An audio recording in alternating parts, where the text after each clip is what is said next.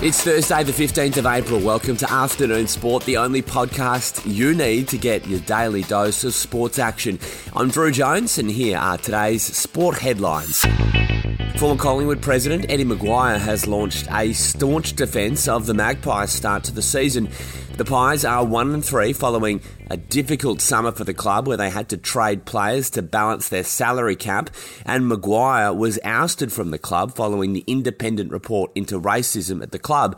Despite all this, Eddie said on Footy Classified criticism of the club and Nathan Buckley is unwarranted, calling some of it made up and stupid. In the NRL, Penrith have been fined $10,000 for their try celebrations, which went too far against the Canberra Raiders. Ivan Cleary defended his players, saying comments they were arrogant are wide of the mark. Raiders CEO Don Furner disagreed, urging the Panthers to teach their players some humility. Broncos coach Kevin Walters says the Brisbane roster is not his team with the Broncos languishing in 12th place with only one win on the season. Walters has dropped Anthony Milford for their clash with top of the table Penrith at Suncorp Stadium tonight. Thursday night footy in the AFL sees St Kilda take on Richmond. Zak Jones and Rowan Marshall have been named for the Saints despite being under injury clouds. In the A League, Adelaide United have defeated Macarthur 3 1 at Hindmarsh Stadium.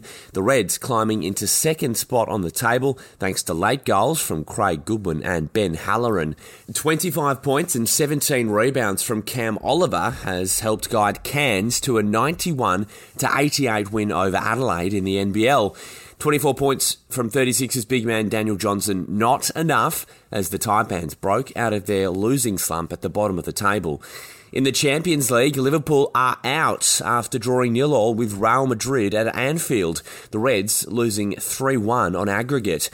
Although Manchester City are through to the semi finals after beating Borussia Dortmund 4 2 on aggregate and 2 1 on the night. City will face Paris Saint Germain in the last four, while Chelsea will face Real Madrid. That's it for the afternoon sport headlines. Make sure you join us for our deep dive show released in the afternoon, Monday to Friday. I'll be joined by former Australian cricketer Shane Lee. Today on the show, Fox Sports reporter Sarah Olle will join us to discuss the AFLW Grand Final, and Ben Damon will take a look at boxing. Follow us on your podcast app of choice now so you don't miss it.